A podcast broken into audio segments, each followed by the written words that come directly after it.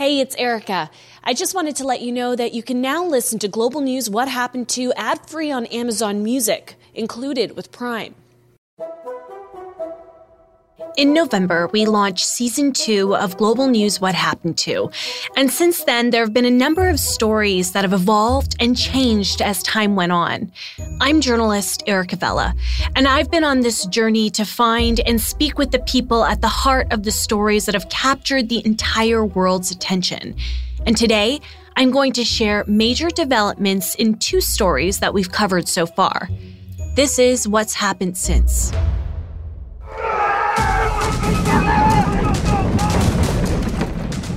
You'll remember that for the first time in over two decades, Jamaica's four man bobsled team qualified for Beijing 2022. But that wasn't the only team that raced. The Caribbean country also competed in the two man and the women's monobob, a brand new event at the Winter Olympics.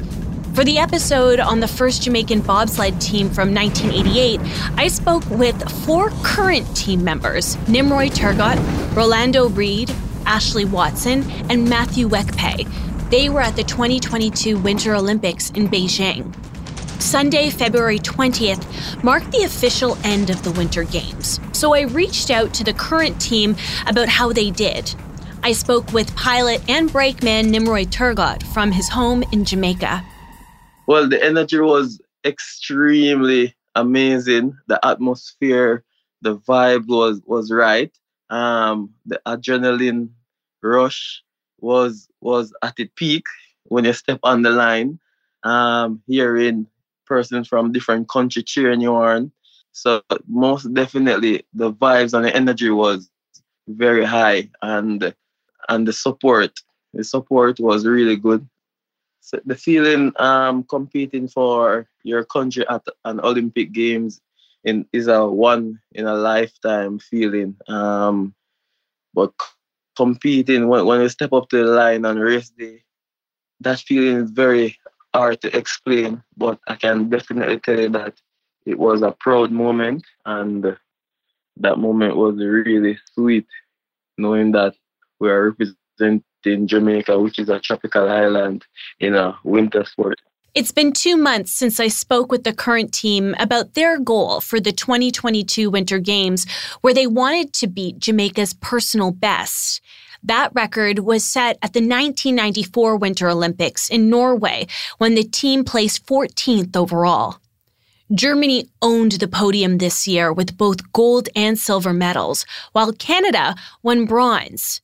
Sadly, the Jamaican team wasn't able to beat their previous best, and this year, the four man bobsled team finished in 28th. I wasn't satisfied with the performance because I think we could do much better than what we did.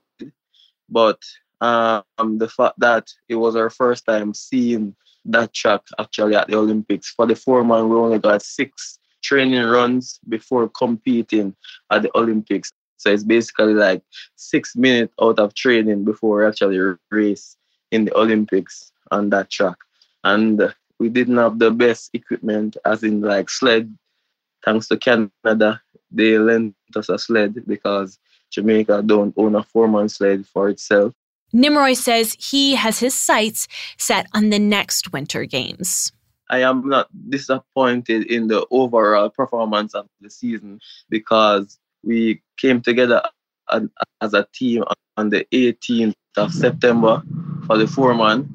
Um, and we actually put in the work and qualify for the Olympics. Um, and you know, the Olympics is one of the biggest sporting event, and we actually qualify for that. We're we're fully focused. Um, we spoke about it that we want to stick together as a crew going forward into the next Olympics. So we came together in September and qualified for the Olympics. Imagine if we were together for like four or five years together, just training together and doing the exact same thing with the same goal together. We, we, can achieve more. So our plan is to stay together as a crew and fully focus on the next Olympic Games. And hopefully, well, I shouldn't say hopefully, and most definitely we will do much better than what we have done this year. We didn't win any medals at the Olympics, but I know we won a lot of hearts and support.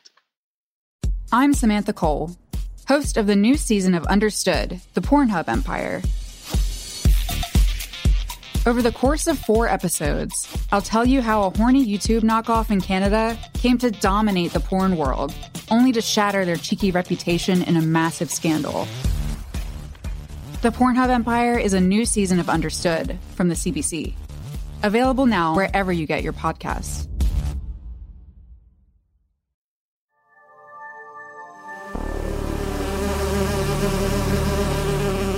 We've been buzzing with excitement since we started season two of What Happened To.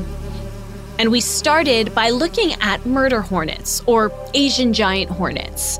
The insects dominated headlines back in 2019. Murder hornets are back. It is a creature from hell. New details this morning about the nest of murder hornets found in Washington state. In our episode, I introduced you to Mafida and John Holubeshen, the couple who found the first Asian giant hornet nest in North America. It's still very much unreal, but it's become part of who we are. You know, I mean, we're beekeepers, but we're also Asian giant hornet hunters. Hunters, I guess, for lack of a better word. Um, yeah, it's just become part of our life.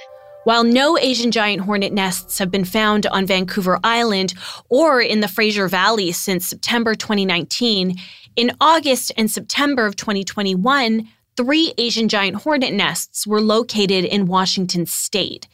I reconnected with Karla Salp, the public engagement specialist at the Washington State Department of Agriculture, to find out if there's been any other nests discovered south of the border. Since that time, we have not detected any additional Asian giant hornets or Asian giant hornet nests. By detections, we we kind of have a confirmed sighting, whether that would be one caught in one of our traps or a confirmed sighting from a member of the public that, for example, they took a photo and sent one in to us. So we didn't have any more sightings or detections in traps after that last nest removal on our side of the border. However, Karla says in Canada, there was one sighting near the Canada US border. The um, Canadian authorities did actually pick up one Asian giant hornet across the border from where we were eradicating those nests east of Blaine.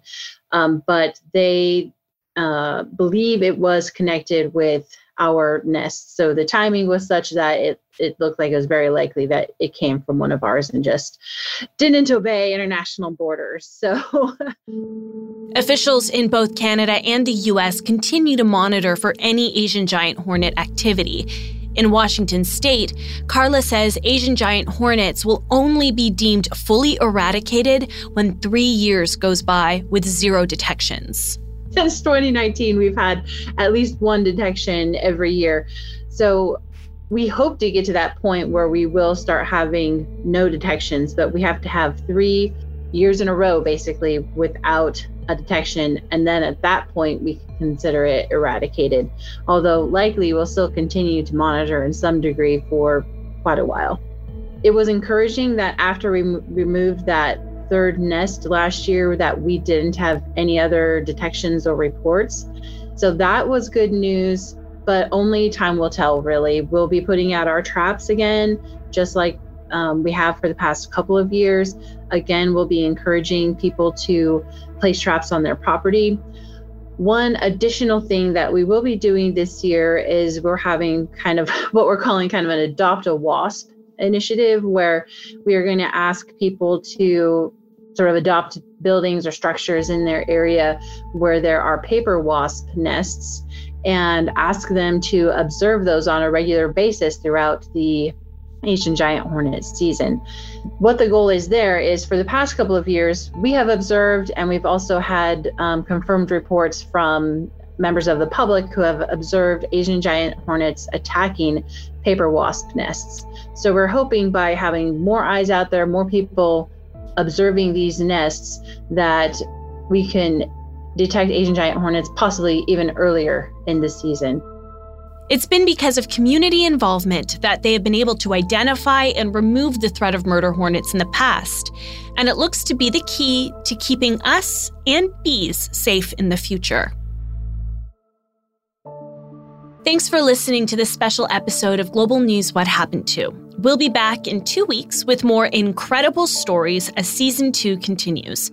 Global News What Happened To is written and produced by me, Erica Vella, with producer Dila Velazquez.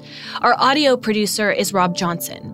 Thanks goes to Drew Hasselback, supervising national online journalist for Global News. Also, thanks goes to intern Hannah Clark for her editing assistance. Let us know what you thought of this episode and please share it with a friend. It will help us to grow our show and bring you more incredible stories. You can also help us out by giving us a five star review on Apple Podcasts or wherever you listen. You can also reach out to me personally. We are always looking for stories, so if there's a new story you want us to revisit, you can reach me on Twitter at Erica Vella or email me at erica.vella at globalnews.ca. Thanks so much for listening.